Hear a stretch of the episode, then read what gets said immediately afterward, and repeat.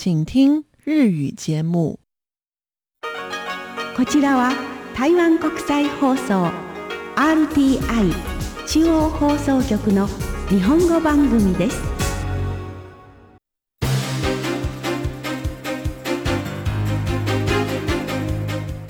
こちらは RTI 中華民国中央放送局の日本語番組です。ただいまから6月7日のニュースをお伝えいたします。まずニュースの主な項目です。台湾における感染症警戒レベル3が6月28日まで延長されることになりました。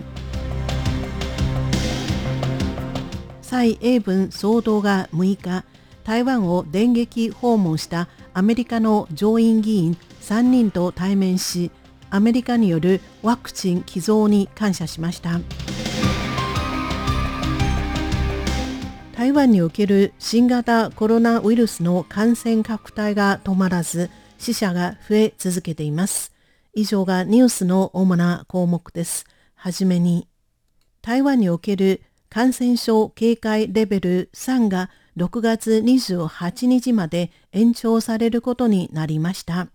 行政院の蘇定省委員長は7日午前に開かれた貿易会議で台湾における新型コロナウイルスの感染状況はまだ落ち着いていないため各部会の意見を総合した結果全国レベルの感染症警戒レベル3を6月28日まで延長することを決定したと明らかにしました。また、それに合わせて全国の各レベルの学校で実施されている休校措置が7月2日の夏休みまで延長され、大学の入試も7月28日から7月30日に延期されるということです。関連措置は以下の通りです。1、外出時全工程においてマスクの着用が義務付けられています。違反した場合、直ちに罰則を実施します。2、閉鎖すべきと広告したレジャー娯楽施設について違法営業が禁止されています。違法営業をした業者、現場で働く従業員、消費者らを法律にのっとって罰則を実施します。3、全国のレストランや飲食店でのイートインをすべてテイクアウトに変え、売り場やスーパーで人流抑制の実施を強化するとともに、売店などを訪れる回数を減らし、1回買う量を増やし、1回で必要なものをすべて買うよう促しています。4. 結婚しても披露宴を開催せず、葬儀は身内の人に限るよう呼びかけています。5. 宗教活動や宗教集会の全面停止、宗教施設の公開を暫時停止することを促します。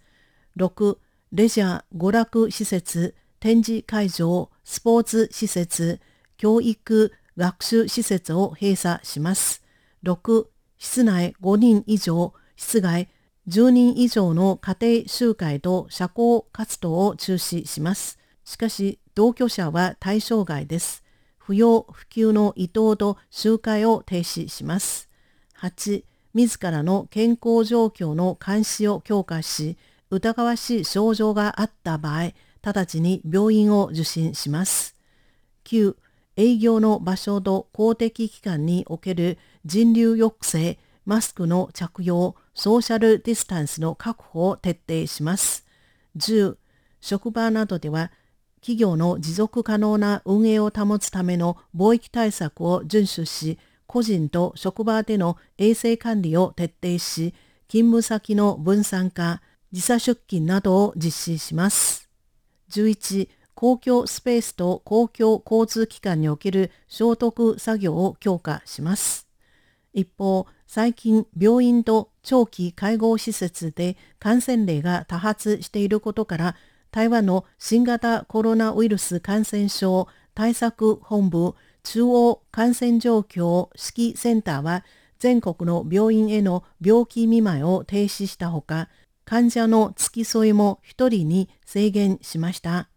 なお、教育部の半分中部長は7日、全国の各レベルの学校と幼稚園の休校・休園を7月2日に延長し、大学の入試を7月28日から7月30日までに延期すると発表しました。次に、蔡英文総統が6日、台湾を電撃訪問したアメリカの上院議員3人と対面し、アメリカによるワクチン寄贈に感謝しました。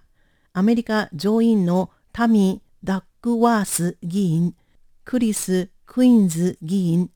ダン・サリバン議員。3人は6日、台湾を3時間訪問し、新型コロナウイルスワクチンを共同購入し、分配する国際的な枠組み、コバックスを通じて台湾にワクチンを75万回分寄贈することを明らかにしました。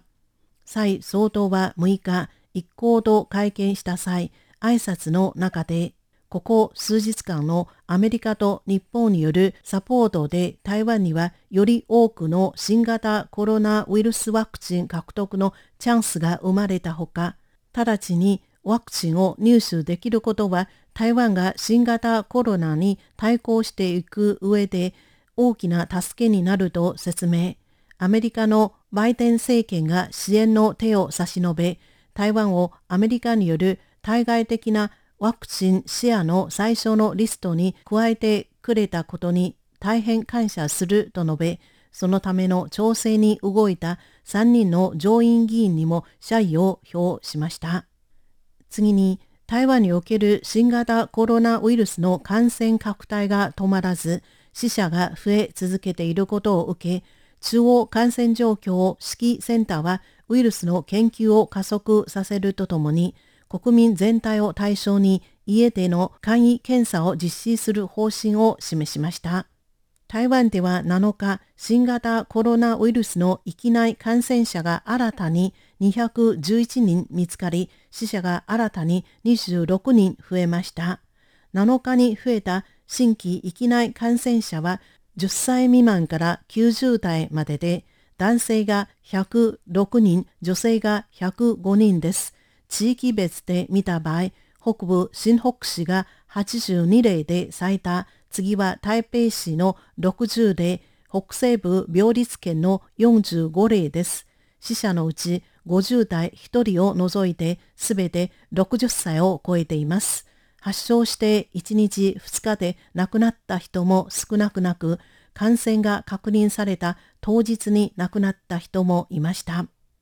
感染状況は落ち着きが見えないため、感染症警戒レベル最上級の第4級の実施を求める声が上がっています。これに対して、中央感染状況指揮センターの陳自中指揮官は、現在実施している第3級の貿易対策はすでに効果が上がっている。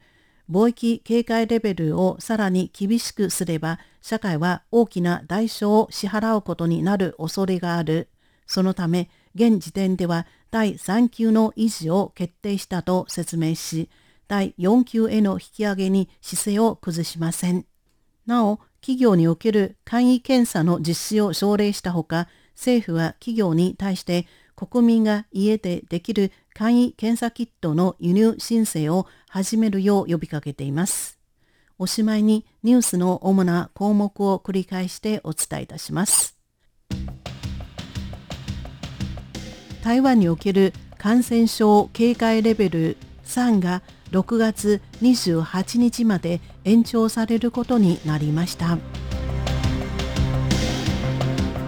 蔡英文総統が6日、台湾を電撃訪問したアメリカの上院議員3人と対面し、アメリカによるワクチン寄贈に感謝しました。台湾における新型コロナウイルスの感染拡大が止まらず、死者が増え続けています。以上がニュースの主な項目でした。6月7日のニュースをお伝えいたしました。担当は大宿慶でした。こちらは台湾国際放送です。